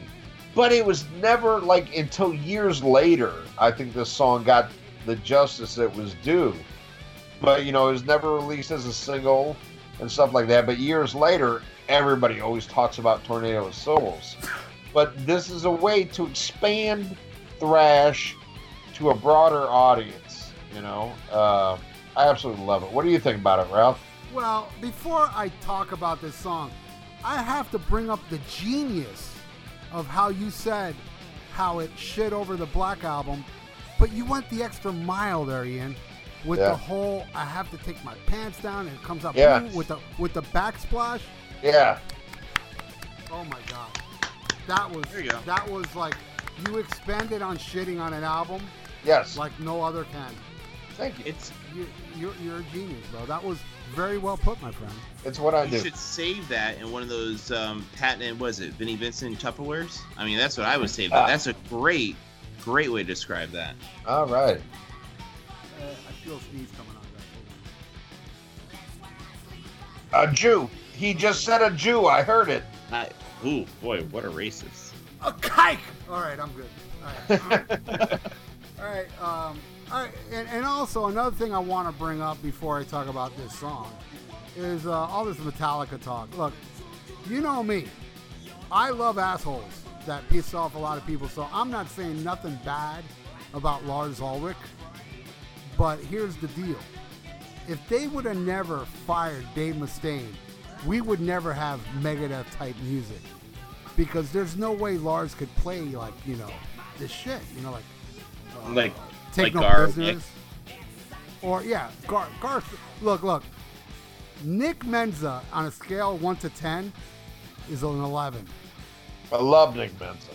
I love Nick Menza. I love him. Uh, Gar goes over 11. That guy, I'll never forget seeing the Peace Sells tour where you, you see uh, Gar's silhouette in the background because it was a big white wall at the Cameo Theater and the lights had his back. Dude, he looked like an octopus. He was, it was a sight to see. Like, you know how I always talked about Chuck Biscuits? Right. Uh, oh, love Chuck. was- Chuck Biscuits. uh, Gar was kind of like the same thing. He was beyond your regular. What Nick Menza was was a perfect killing machine. But Nick had a lot of groove too because his dad Yeah, he was, was a jazz guy. No, Uh, but But, but I, I would say Gar is right there with Dave Lombardo. Different styles, Yes. but I'd say as far as importance, Gar is just as important as Dave Lombardo. Gar, Gar influenced a lot of death metal drummers because he would ghost note a lot of his snare, and that a lot of death metal drummers kind of credit Gar with the blast beat in a way. Yeah. All right. Well, now I'll talk, and also Charlie Benante on, on Milk from SOD. That's uh, technically what everybody Oh, calls the I first I- black. Yeah, I love it. the first Charlie. blast beat. You know, Charlie's. Oh my God! You know, I, I you know I talk a lot of crap about Anthrax, but boy, Charlie, another one of those, probably one, if not the best, like thrash drummer as far as like the powerhouse that he is, Oh yeah, Charlie. and and an amazing guitar player that not a lot of people know. oh yeah, well he writes it all. Yeah, and, I, and have you seen him do solos? The guy's amazing. Anyway, Tornado of Souls is my second favorite song on this album. Oh my God, do I love this one. I think on Nitro, you told me earlier you thought this is one I wouldn't like. Yeah, I was. Yeah, I was. yeah, we that were- was just a guess. we were That's taking. why. That's why drugs are good, dude. Do drugs. You won't s- think stupid things like that. Um, oh my God, this. I I- I don't agree with you, Ian, as far as it's uh, it's it's being like you know commercially viable to get people that aren't into metal into a song like this because I I think this song is a little too metal for the mainstream. I and Dave's underst- vocals are too kind of. I I, think, I don't know. I just think I, I think it's catchy. I think it kind of stands out, though. I mean, I don't know. Yeah, but I- you think that because you're too metal, dude. You don't know. You don't know what the main media is, is Uh, thinks about. you know? Oh my God, this is the first time Rollins ever said I'm too metal. I'll take it. I'll take it. I'm just trying to throw comedy in here, bro. oh shit. No respect, no respect. Dr. Vinny Buba. you know about Dr. Dr. Benito Butts. But yeah, oh man, yeah, and and Nitro, I got it uh, right there. Nitro said it perfectly. The best, most essential Marty Friedman solo. And to think this motherfucker walked into this shit already done, you know, and he just came up with that shit. It's like fuck. It makes me think, motherfucker, you probably had that shit for your next solo, your your follow up to Dragon's Kiss. You know what I mean? Because he was doing instrumental CDs back then. Because that solo is just so well orchestrated, and I really doubt that guy just came in and said, "Okay, let me write a solo to this," and came up with that. Let me I ask think- you guys though, uh, Marty Friedman or Chris Poland? Chris Poland. um, Nitro? it's tough because I think. Marty Okay, you lose. You lose. Well, no, no, no, no, no, no. Just give me a second. I, as far as like, um, probably Chris, but Marty was definitely the better rhythm rhythm player in the live performances with Dave. Uh, I, I and I think Marty, the thing I don't like about Marty is it kind of ushered in this era of where Dave started giving up control of the band and letting guys like Marty write stuff that wasn't to make Marty happy. That's why I don't like about Marty. Yeah. Yeah. And, and, and Marty doesn't like thrash. He just played it for a paycheck. And, and thinks Hendrix Hendrix didn't wasn't a good guitar player, and Right. thinks Jimmy uh, Jimmy Page is not good either. You know who he sounds like? He sounds like what something Yngwie would say. Yeah, exactly. You know, but uh, but but I'm uh, but I bet you anything Yngwie likes Hendrix and, and Page. I bet. I'll tell you what. I'll take Chris Poland over Yngwie. yeah, me too. You know I- who Yngwie hates? Kirk Hammett. Well, you know, you know, yeah, uh, I'll tell you a funny story. I don't know And if I he, mentioned. He don't like fucking donuts either. I, Oh, I remember that. Yeah, I, I got to tell you, I might have brought this up, but my my drummer uh, did a tour with the last Yngwie tour. He was the merch guy, so Hey, he bro. would hang out. He would hang out with with uh, Yngwie, and Yngwie would say stuff like, "Hey, you know, Vivian Campbell's got a lot of guitars. Too bad he doesn't know how to play them." which I think, which I think is insane because Vivian Campbell isn't a holy diver. What the fuck's your problem? Vivian Campbell's godly. And- well, anyway, Kirk Hammett, he said, actually, Yngwie said, he goes, Kirk Hammett is an award winning guitar player for the Special Olympics. That's, That's funny right. though. That's he was funny. like he was praising Metallica and Lars and said the only guy who doesn't know what they're doing is Kirk. It sounds like he doesn't know how to tune a guitar essentially. And you, and you know who's the yeah, but he funniest- can work a wah wah pedal though. But you know who's the fun, the funniest slam I ever heard on Kirk Hammett was, uh, oh, what's the guy's name from Winger, the guitar player? Uh, Reb Beach. Reb Beach. Red- Oh my! You got to hear. It's on YouTube. What he says about Kirk Hammett. I mean, he goes off. You know the thing though that Kirk Hammett doesn't give credit for is he's a very good rhythm player and a good song. Like he worked well with James writing. Like you know he wrote that really heavy riff and Creeping Death that die die. I mean, he's No, not and as I love his solo in Creeping Death. Is yeah. dude. I don't think he's a bad guitar I player. don't either. I he's not as great. I mean, he, Yeah, uh, Dave no. Mustaine's a genius. He it's comparing him to a guy who can front his own band, write all the songs, Yeah. uh, and innovate. Not only innovate thrash, you know, with Metallica, but then redefine thrash with the sound of Megadeth. I mean, Dave Mustaine is a thrash genius, and if you don't, no matter what you think of him, if you don't agree with that, you're wrong. Right. You're just simply But- wrong. But as far as a guitar player, Kirk Hammett's right there with Dan Spitz. Uh, you know, he's done some good shit, but he's not the innovator that you know.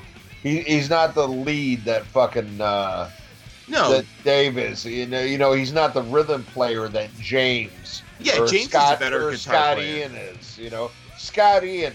You want to talk about a fucking prick? Scott Ian is an amazing rhythm guitar player. You know. uh, I think he's the weakest out of all the big four. Oh, you're crazy.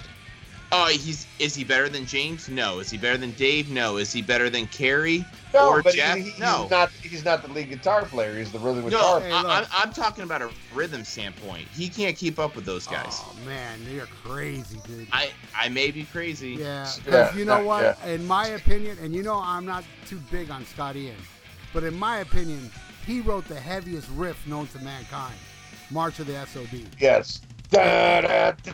And and he's, he's such a great, heavy, solid rhythm player. I Oh, may yeah. not be big on a lot of things he's done, but I got to give him credit as a rhythm player. He's I don't know. That riff and battery is so fucking ballsy. It's fast, but it's so heavy. I well, don't know. I'll, I'll, I'll, I'll give you that. I'll say James Hetfield's better. Uh, you know, uh, James Hetfield one of the best rhythm players. he's the he's Yeah. one of the best crunch rhythm players. Even and even even Mustaine says that. yep, Yeah. Jon Schaffer's up there too. Oh fuck yeah! John- He's a god on on rhythm. Oof, that guy's ama- that that real fast picking shit he does. Anyway, uh, and I and I just came. was- uh, and also, you brought up Dan Spitz, Ian. I think Dan Spitz, if he if he could write solos like Kirk Hammett, he'd blow away Kirk Hammett. Because I think he's technically an amazing guitar player. I just think his solos are very unfocused and just oh, let me just pull his soul. Oh, but I think he's really good. Like if you listen to the first, the, the beginning of Stand or Fall from Spreading the Disease, oh. that guy's great. No, for the record, I, I love Dan Spitz, but I'm just saying if, if if you're adding up, if you have to score these people, I love Dan Spitz. I wish Dan Spitz was still in Anthrax, you know. But it, it's just one of those things. Like there's other players that are on a different level. You know, you're in bands that are considered in the same level, but there's other players that are like okay. And and and you want to talk about some guys who are like okay, we're here. It's Dan Spitz and Kirk Hammett. You know, like hey, we're here. We can do it, but th- then there's innovators. You know, and and I think Scott Ian's an innovator. I think I think Dave Mustaine's an innovator. James Hetfield's an innovator. You know, and then there's guys that are there. Like look look, look at the podcast. There's you. And then You there's know, me. Yeah, you're an innovator, I'm and, and. I'm just here. I'm, I'm, No, no, the, no, no. I'm the No, Dan I'm the Spitz Kirk. of this show. No, I'm the Kirk Hammett. Bitch, you ain't even a CC DeVille yeah, here. Yeah, man. What are you talking about, Oh, come on. I can't be Kirk. You're no. a blip. Yeah. Who am I, Pete Best? No, You're I'm probably none of that. you're- I- You're the rhythm guitar player from fucking Danger Oh, Date. wait, you know who I am? I'm what's his face? Jim Marshall, who filled in for James Hetfield when he got his arm broken. Yeah. No, no, no, That's no, who- no. I'm the no. You're you're Janick Gers who can't dance. Yeah. Ooh, Then what do I have? Us. You're the you're the Blaze Bayley of the rock and metal combat. Oh, ouch. Ooh, okay. It could be worse. I could have said Sammy Hagar. Oh, oh, I oh. thought I thought I thought we were all friends, guys. I don't know why Hey, this wow. got so bad. You thought? Oh, I didn't know you were able to say. But I'm. All right. All right. The question is delusional. Top 10 answers on the board. Survey says. Nitro is an idiot. but we love you. I love Hey, you too. got three right on the last Dr. Funk show. Thumbs up, bro. Yeah. I'm pretty smart. Everybody wins on the Dr. Funk You're show. you're you're the master of dumb luck. I can do things. I'm smart. Not like everybody says. I'm But smart. I'm smart. It's not the way I wanted it. I think I'm they're the from older brother. I'm the older brother. I think they're Iranian. awesome. Nitro. Talk about Dawn Patrol. Oh, I mean, haunting, perfect segue into the last song. Uh, it's Junior doing what he does best, coming up with some groovy, sexy bass lines, talking about a nuclear holocaust. Dave doing his creepy vocals. Again, not a lot to say about this, but it's a perfect little breather into Rust in Peace. Yeah, I love Dawn Patrol. Fucking awesome. I love uh, Dave's vocals. He sounds so evil, and I love when he does this. He goes. I love when he does that. And the It's like, Dawn Patrol. Our environment was wrecked. Now I can only laugh as I read their epitaph. What a great, great, great. It kind of reminds me of Orgasmatron a bit. Oh, lyrically. I'm so glad because for some reason, dude, I thought you didn't like this song. I'm so Oh, I happy. love Dawn Patrol, dude. And, Uh. and the last time I saw them, well, not the last time, but the time I saw them do the full Rust in Peace song, Vic Rattlehead came out and did that part. They got a guy in Rick Va- Rattlehead Nice. to the mic and he, I don't know, I think, you know, it was a tape behind him, but still Right. cool to see, you know, Vic Rattlehead in a Right. suit, like the album cover, Yeah. talking, you know, doing that part of the song. So cool. Yeah, I love Dawn Patrol. It's awesome.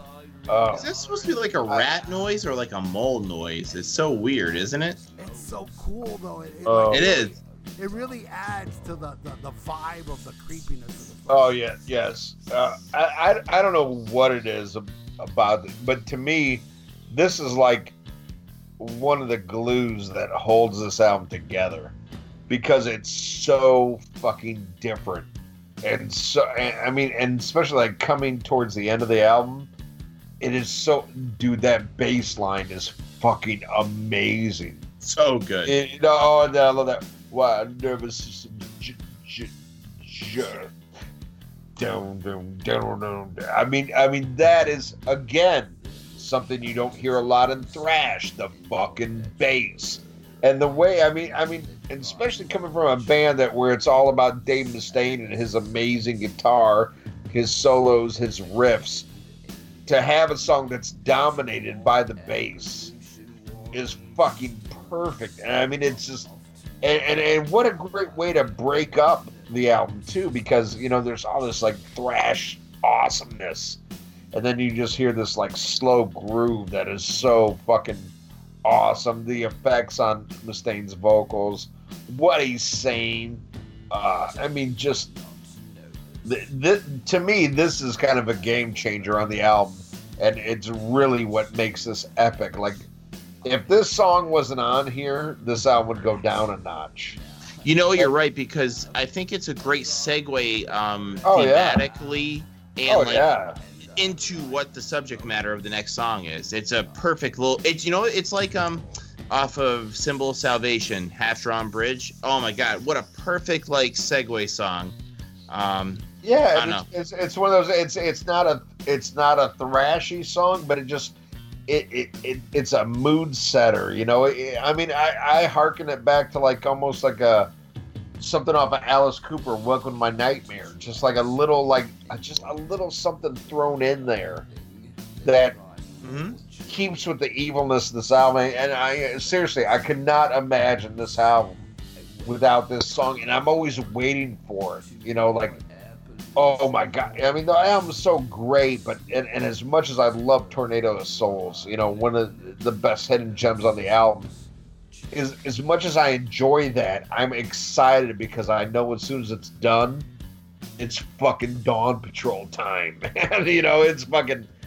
Oh, when I hear that bass and the Yeah. vocals, it's just like, oh yes, because it, it's it's setting it up for the final song. And you, you know, uh, another thing we haven't mentioned is, even though this album came out in the CD age, you know, the be, you know, kind of in the the beginning of the CD age, this whole album is only 40 minutes and 44 seconds. And up Yeah. to that point, it's the longest Megadeth album. And actually, Dave talks about that um, when they handed in Countdown. The the record company's like, we need three more songs because of the CD. Like he said, and that and that's where Symphony of Destruction came through. It was one of the last songs they wrote. Okay. I, Um, I, I didn't know that, but I mean that that's the awesomeness about this is that it also harkens back to the golden age of metal where albums weren't that long, you know. Just but- tight. yeah, everything is tight. There's there's no like even though there is filler on this album, it's killer filler. You know, it, it it's not you know you know as the albums would go on, Megadeth albums would get longer and longer, more songs and much more shit. That if you cut it out, you're like wow, what a strong album that is. You know, but this one, I mean, all the fat is trimmed. This one comes in, and I listened to this album, and no shit. Well, we were supposed to record this, but you kept blowing this off because you have a family. Uh, you know, but you know, I listened to this. I already had notes done. I listened to this album seven fucking times today, I'm very proud of you. and and I was able to do that because it's forty minutes, man. But I just kept like listening to it all day long. I was like, yes, yes, yes, and every time, man. Okay, Tornadoes of Souls done. Here comes the bass. You know, I'm, I'm so fucking happy. you said something that just kind of like sparked something in my brain. I Okay. can't imagine this album without this song. It reminds me of a um, Queensryche's Operation Mindcrime with like Electric Requiem. Uh, one minute, but it sets the mood going Yeah, forward. oh, Like, yeah. Oh my god! And also talking about like cutting the fat. They had a song, the "Go to Hell" song, that could have went on this album. That fucking slays, in my oh, opinion. Oh, I love it. Yeah. Oh my god! But no, but no, it, it's perfect just like it is, and it's it's something you can digest in one listen, and and it's I mean it's perfect. I mean I mean look, look at shit like fucking Reign in Blood. Look at Master of Puppets. You know, fucking like eight songs. You know, so and such and such songs. But look at look at the time constraints. You can take it in one. You know, it's like a meal, man. You eat this shit fuck dessert. This is a you know a, a great meal. You get what you need and it's done. It's not a fucking buffet where like oh you put this on your plate but you don't really eat it. You know. I mean, you've done that at buffet. You know, eyes are bigger than your appetite. You get this shit, but you don't even eat it. Nothing is wasted here. You know, and this is, you know, some people might look at this as an intro or uh, you know, a lesser song than the others, but to me, it's perfect. Holy shit! So, uh, Ralph, what do you think of the last track, Rust in Peace Polaris? This one is tied for my third favorite with "Don't Take No uh, Prisoners."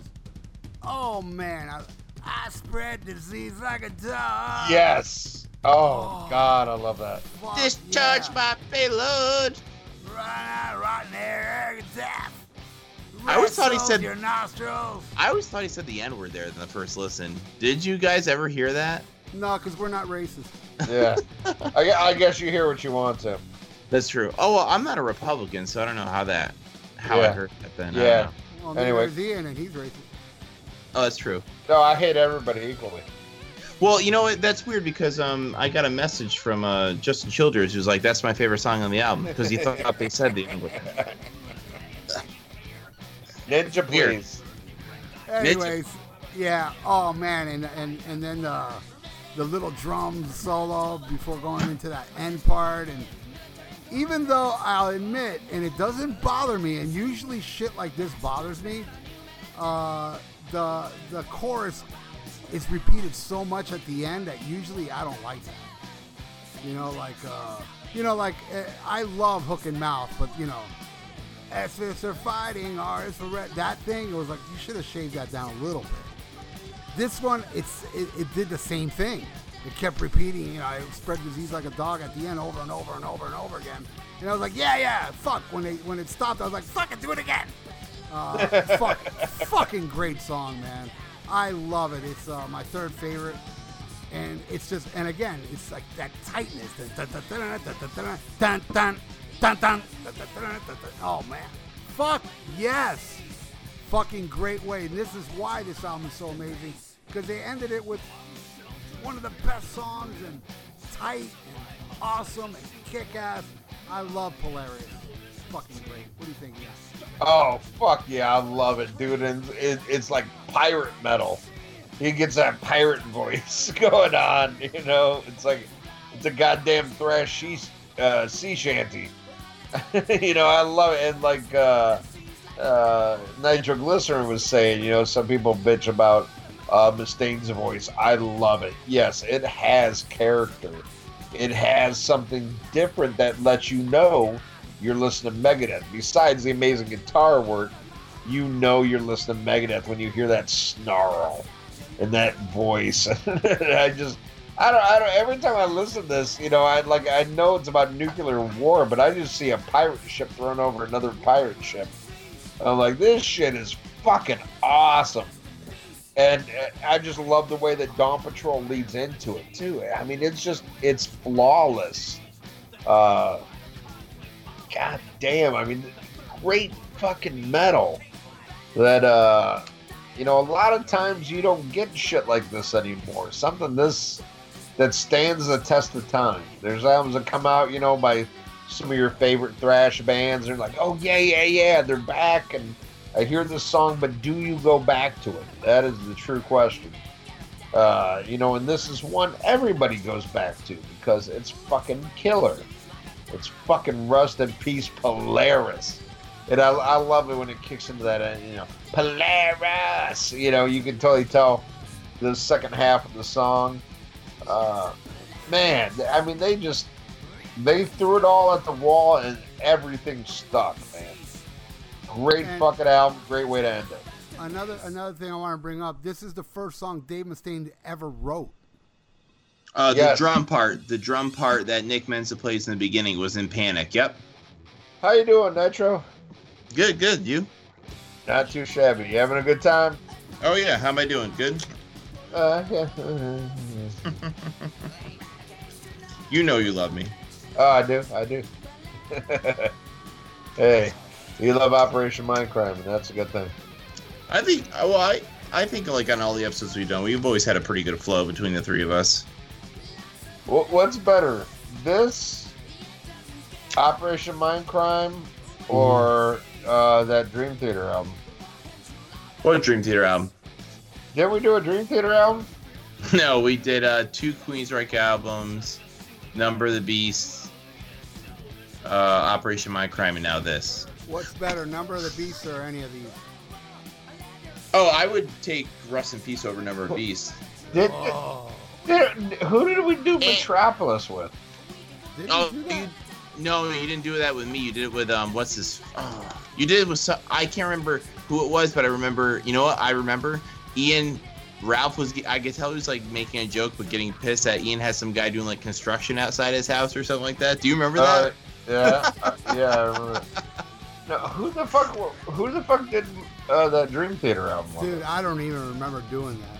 Was it No, the we- album? guy? Seems was of a it Brian- memory? Was, that it, horrible Metropolis album, was it the um? Metropolis Ah. Two or whatever guy it's called. a- Oh yeah, Yeah. I kept getting the track listing wrong, right? While we Yeah. were yeah, Yeah. I thought I that was that. you. Did you ever listen to awakeian or um Images and Words? Uh, I, Those, I, those I, are my favorites. I, I oh yeah, I, Awake. I, Awake is so good. I, I think I have in part, dude. Six I've really morning. tried to, dude. I've got like three fucking uh, Blu-ray. I really love the Dream Theater at Budokan. That's a really good uh, video live album. Uh, Ralph, what do you think? Uh, just like real quick, um, I I think uh, that song "Space-Dye Vest." It, it's Love pretty it. amazing, right? It's so Love so depressing but great. Yeah. Oh my god. Pulls But- up my heartstrings. I, I still think one of the best Dream Theater songs of all time is that uh, uh, the Nightmare song that opens up. Uh, Uh, it's good, but I mean, oh, you're a fucking asshole. It's awesome. it, I mean, it's a great, it's a really good song, but they've got some great stuff in that early catalog. Uh, yeah, but but it's all ruined by fucking Casio keyboards. all right, uh, let's see. We still, yeah, you need to do rest in peace to end this. Yes, I do. All right, here we go. Uh, yeah, so going back to Rust in Peace, this uh, is a Dave will be the first one to tell you, hey, not only am I amazing at guitar, but I also wrote that drum intro uh, in my first band, Panic.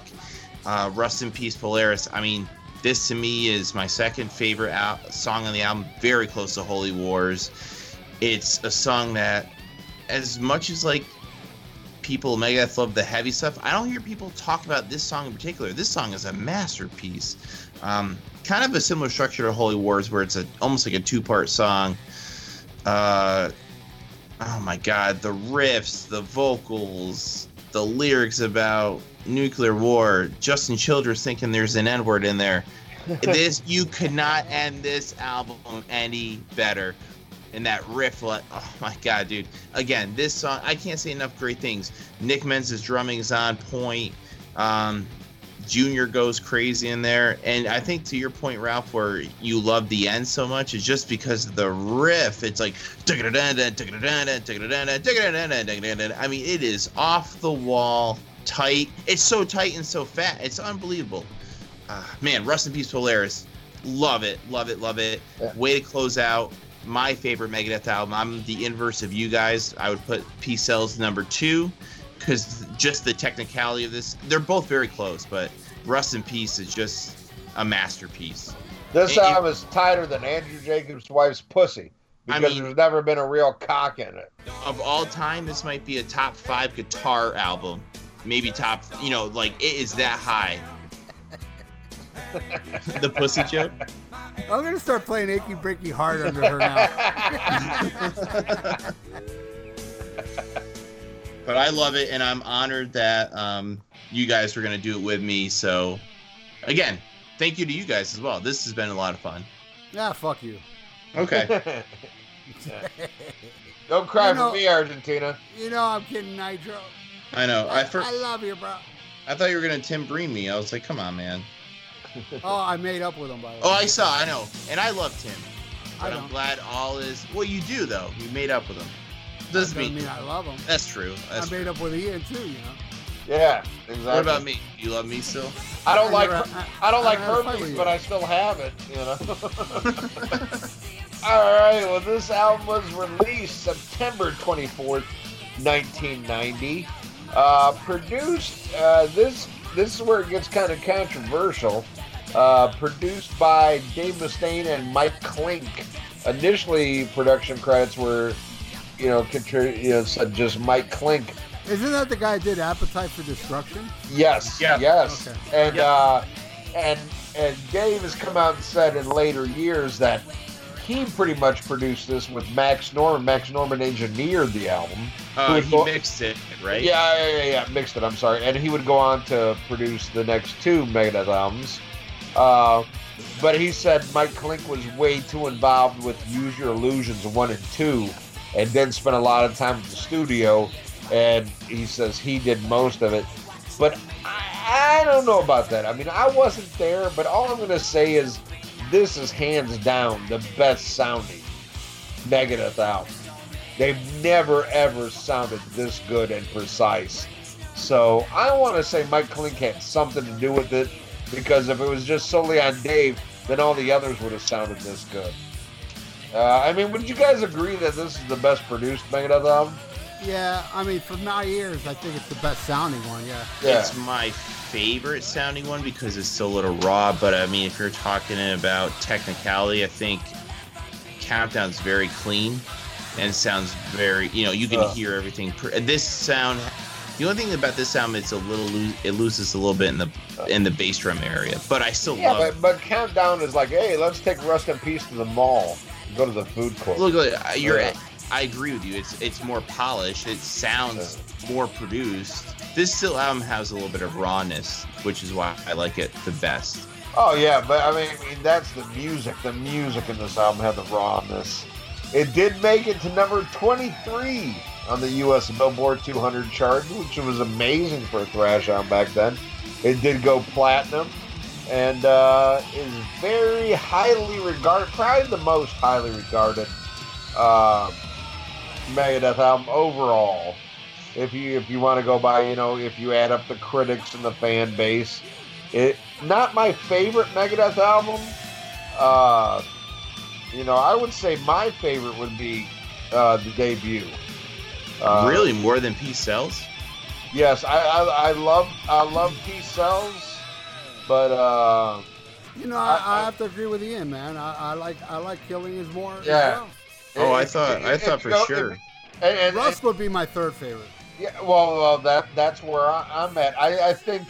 Uh, well, here here's the thing. Uh, I think Killing's Killing is my business is their best. I think Peace House is probably their second best, but I like this one just a little bit more. If you look at it in the context of an album, I think there's stronger songs on Peace Sells, but as an album that you listen to from start to finish, there's just something about the flow of Rust It's the cover. It's the Yeah. cover on uh, Peace Sells, probably. Well, well, no, no. Here's the thing. I I fucking love. Yeah, I don't. That's the Yeah, only I part I, I, don't like about that I, I. I love Superstitious, and I cannot stand these boots.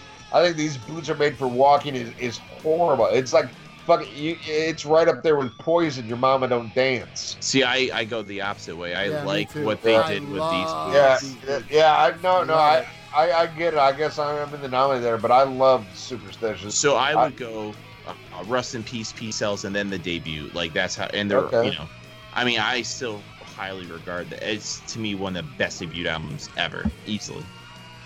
Right on.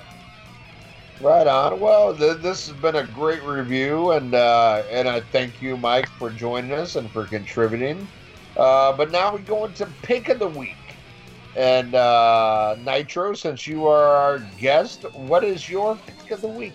Well, I always try to, you know, really think it through. So, um, Chris Adler, who recorded drums on the last Megadeth album, uh, Dystopia, is in a band called Lamb of God. So, I'm not sure how many people like Lamb of God or not, but I'm going to go with what I consider their masterpieces as the Palaces Burns. It was thrash uh, for a new generation. I was in college when it came out, and and these guys kind of picked up that torch and are huge Megadeth fans as well. And uh, as the Palaces Burn, it had the new age of thrash, heavy as hell, and uh, really, if you want a piss off album, this is it. By, by college, do you mean Us- University of Phoenix Online, or did No, you? Go- community college, homie. Uh, no, hey, I went to community college too for one semester. So, thumbs up, brother. Hey, I went for two years in your face. Nice, nice. All right. Well, my pick I went of the I went to Whole Foods Market today. my pick of the week. I have two pick of the weeks. Uh, I should say. My first pick of the week is now. Uh, I really didn't get it first, and I was like, "Oh, this is a throwaway." But years later, I really appreciated it. And that Oh, you ate one it- too? What's that? Oh, you ate one too? Yeah, no. Uh, but uh, kind of similarly titled. It's called MD45. Oh, interesting. and it was a it was a side project that you know Dave was getting very disillusioned with Megadeth, and he was a very big fan of the band Fear, and did an album. It was him, Lee Ving from Fear. I believe Jimmy DeGrasso played bass. I mean, uh, uh, drums. I can't remember who played bass. Bobby Doll. Okay, Bobby Doll. But uh, Nikki you know, at first I, I didn't I didn't get it and I was like eh. You know it, it, it's not as good as Megadeth. It's not as good as like Fear the record. But then I really kind of grew to love it and I think I loved it even more when Dave Mustaine re-released it and erased all of Lee Ving's vocals and put his own vocals on there because he's like oh yeah Megadeth fans want to hear me sing and when I heard it, it stripped out what soul it did have was stripped out by having Dave sing it. To me, it was far better with Lee Ving singing. Uh, again, I think it's acquired taste. I think it's something not everybody is going to get on the first listen. But uh, I, I say give it a couple listens, especially if, if you like some punk. And uh, I, I, I think it honestly came from a good place. Uh, I don't know if the execution was perfect, but I, I, I think it's a neat little weird record. I And think that's why he wanted to work with Jimmy DeGrasso when uh, they fired Nick Menza too, because I believe he's on that album, right? yes, yes, yes, yes. There- Jimmy DeGrasso's on drums, and uh, you know, I, I, I think it's a neat little weird record. And as far as my second pick, uh, a lot of people look back to the album we just reviewed as that is the classic lineup. You know that that is you know Dave and Dave and fucking uh, Marty Friedman and Nick Menza. But I, I, I digress. I, I think this is an awesome album. But what you really need for a great Megadeth album is Dave Mustaine on fire because he never uses anybody that's not a great musician.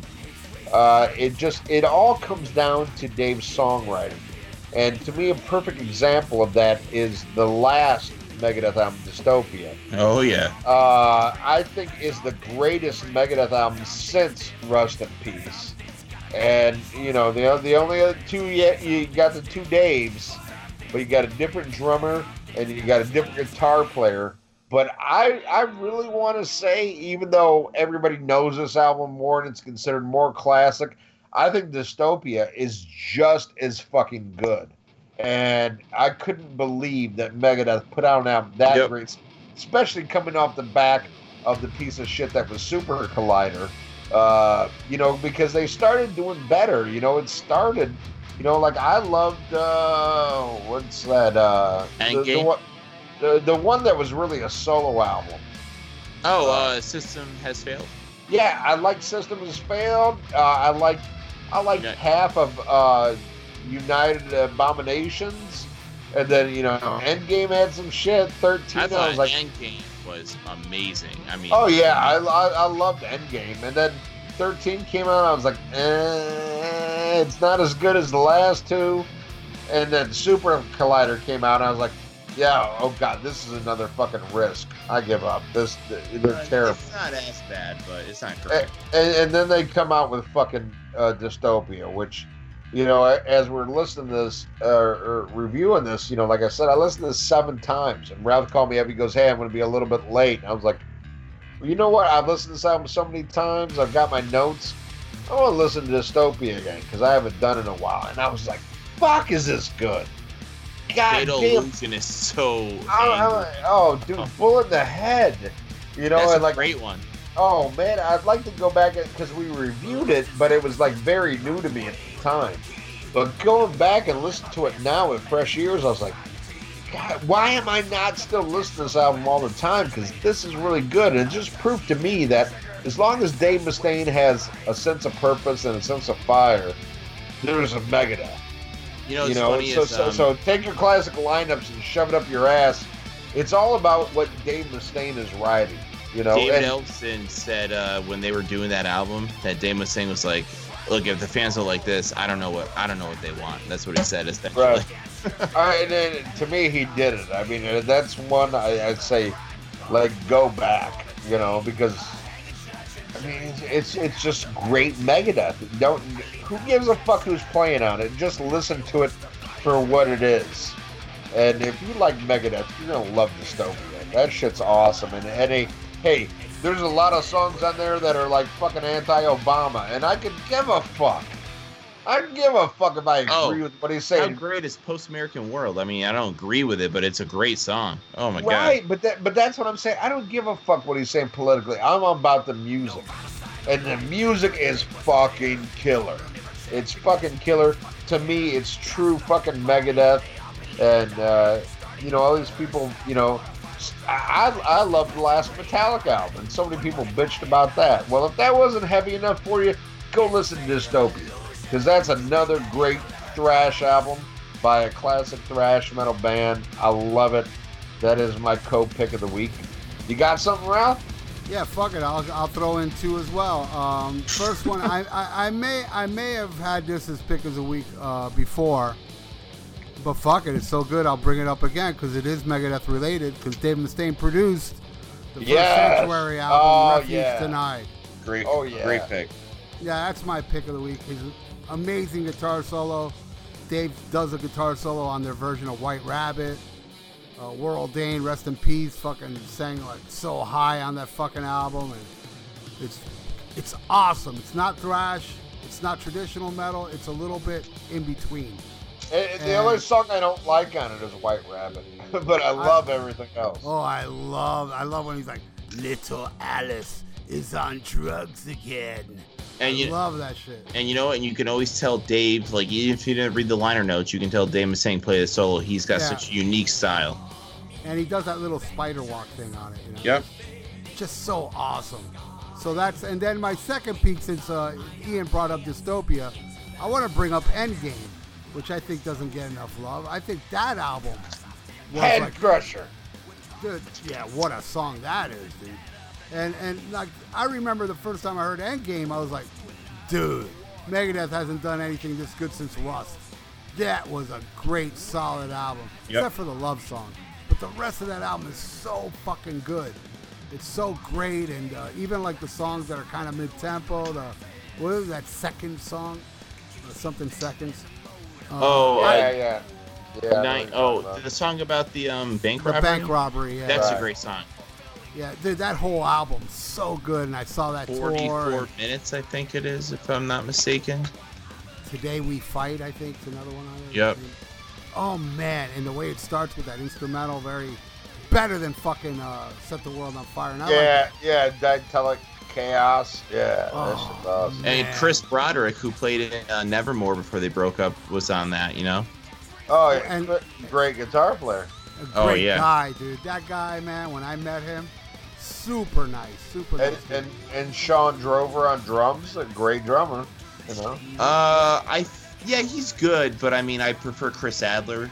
Uh, is a little yeah, bit no, more no, not but I, I think straightforward. did. I like I liked what what Sean. I like uh, when he played with King Diamond. I like what he did here. Yeah, of course. He didn't Chris play Ad- with King. His brother played with King Diamond. Oh, that's right. But uh, uh, yeah, I, Chris Adler, yeah, is a different level. But I, I think Sean did great on that album. Oh yeah. You know, you know, you know, I, I- you know, it'd be like, hey, uh, Gar is way more technical than Nick Menza, but I love Nick Menza. You know. yeah, and I love Ronnie James Dio, but I like Black Sabbath more with Ozzy. You know, and Ronnie James Dio blows him away as a singer. You know. Yeah. Mhm. But, but, but, and I love, you know, the Sabbath stuff with Dio. Yeah. I'm not I- I- I, I, li- I like Sean Drover better than Jimmy DeGrasso, you know, with Megadeth. I like Di'Anno more than Dickinson. Oh, guys, you're killing me. I'm dying. Uh, What's your problem with science? you don't like Anyway. Deanna? Oh no, I love. We talked about it. I love Di'Anno. That's why Ralph said I'm not as big of a Maiden fan as some of his friends who like Just Dickinson. No, I love both those guys. It's just I prefer the maybe it's because the the music. Uh, I don't know. I mean, I love the Power Slave stuff. Uh, I just, I mean, I always loved Bruce. Like he was my, All you know, right, that's enough my. of your achy breaky heart shit. Let's go to fan of the week. Uh, I think he liked piano more if his name was Diano Dickiano. He just likes dick. That's Uh, true. Well, speaking of dicks, let's go to fan of the week. And fan of the week is here right with us, uh, as long as he accepts it. Uh, Michael Glanmeyer, nitroglycerin, man. This- Nitro. Well, in the words of Ringo Starr with "Peace and Love," I'm going to reject fan of the week, and I'm gonna Oh, nom- shit. and I'm gonna give since I'm part of the crew, I'm gonna give it to Bill Wang. So I want Gina to tell Bill that he's fan of the week, so he listens this week. But Bill Wang, I love you, brother. You're fan of the week. Man, why does everybody Oh. reject my picks? I, I'm going to stop picking fan of the week. God damn it! I give up. It's I almost like up. sex. It's not the same if you pay for it. Well, It's not. ne- next week, pick me, dude. I, I love to be fan of the week. At least All one right, week. all right, all I, right. I fi- won't reject it, bro. finally, somebody likes attention. I'm a fan of yours. I just don't show it. On that note, let's go to the plugs. Earpillar, the podcasting and interview news site. To keep up with your favorite bands or artists and the podcasts or interviews where they appear, go to earpillar.com to find out what we're all about. Listen to The Rock Show with Gully and Joe. Go to all the W's, Gully, G U L L Y A N D J O A dot UK, 8 p.m. UK time, 3 p.m. Eastern. The Rock Show with Gully and Joe. Listen to it, don't be a cunt. Hey, rock music fans! This is Terrence Reardon of the Terrence Reardon and Friends Audiovisual Podcast. Join yours truly as I look every week at a different classic rock or metal album that had a major impact on my life, and I'm usually joined by a friend or two or ten, and we talk about nothing but great classic rock and metal. And there's no country or Sammy Hagar or rap on the fucking show. That shit is frowned upon with yours truly. So if you want a great classic rock audiovisual podcast, tune on in to the Terrence Reardon and Friends audiovisual podcast. New episodes every Monday, exclusively on YouTube. Are you ready for the hottest new podcast out there? Check out the Vieira Vault, featuring none other than Dr. Fuck Ralph Vieira. You will hear personal stories and personal songs from the vault. There ain't nothing else like it. The one, the only, the original Vieira Vault on Podbean, Stitcher.com, and iTunes. Spreaker. God damn it.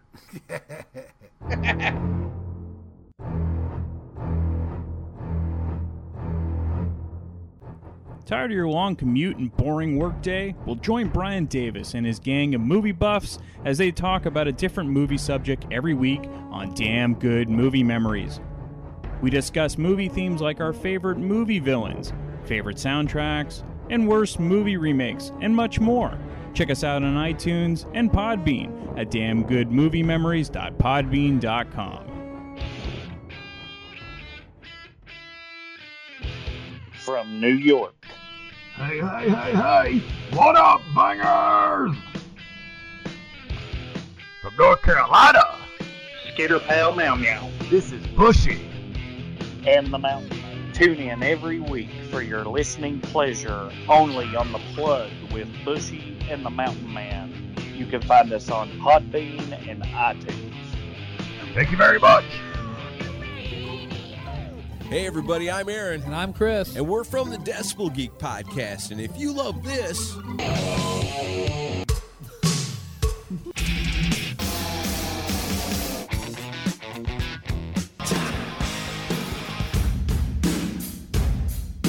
Then you'll love us. that's right. Brand new episode every single Monday. You can find us on iTunes and at decibelgeek.com. And the best thing is, it's rock and roll and it's always free. This is Ian Wadley, Wadzilla from Wadzilla's World. Do you want to hear the greatest, most eclectic show on the internet? Show up for the best in hard rock, heavy metal, classic rock, funk, soul, and anything else I deem necessary. Wadzilla World only on Cranium Radio, 10 a.m. Central Standard Time to 3 p.m. Central Standard Time. be here or be a bitch. Welcome to the best fucking show you'll ever hear in your life. Thursday night, 8 p.m. Eastern, The Dr. Fuck Show. Yes, tune in here at that metal station for The Dr. Fuck Show. I've been doing this show right here for years, and the chat room's always packed, the jams are always playing, and yeah, you may get a rant every freaking week from me. Fuck, not freaking. I don't want to say freaking. I mean fucking. So join me and my lunatics that are let out of the asylum here on that metal station, 8 p.m. Eastern Time, Thursday nights. Join me. Let's lose our fucking minds. All right. Well, if you liked that episode, come back next week when it's another person who paid to have his ass kissed on the Rock and Metal Combat podcast. Who is it?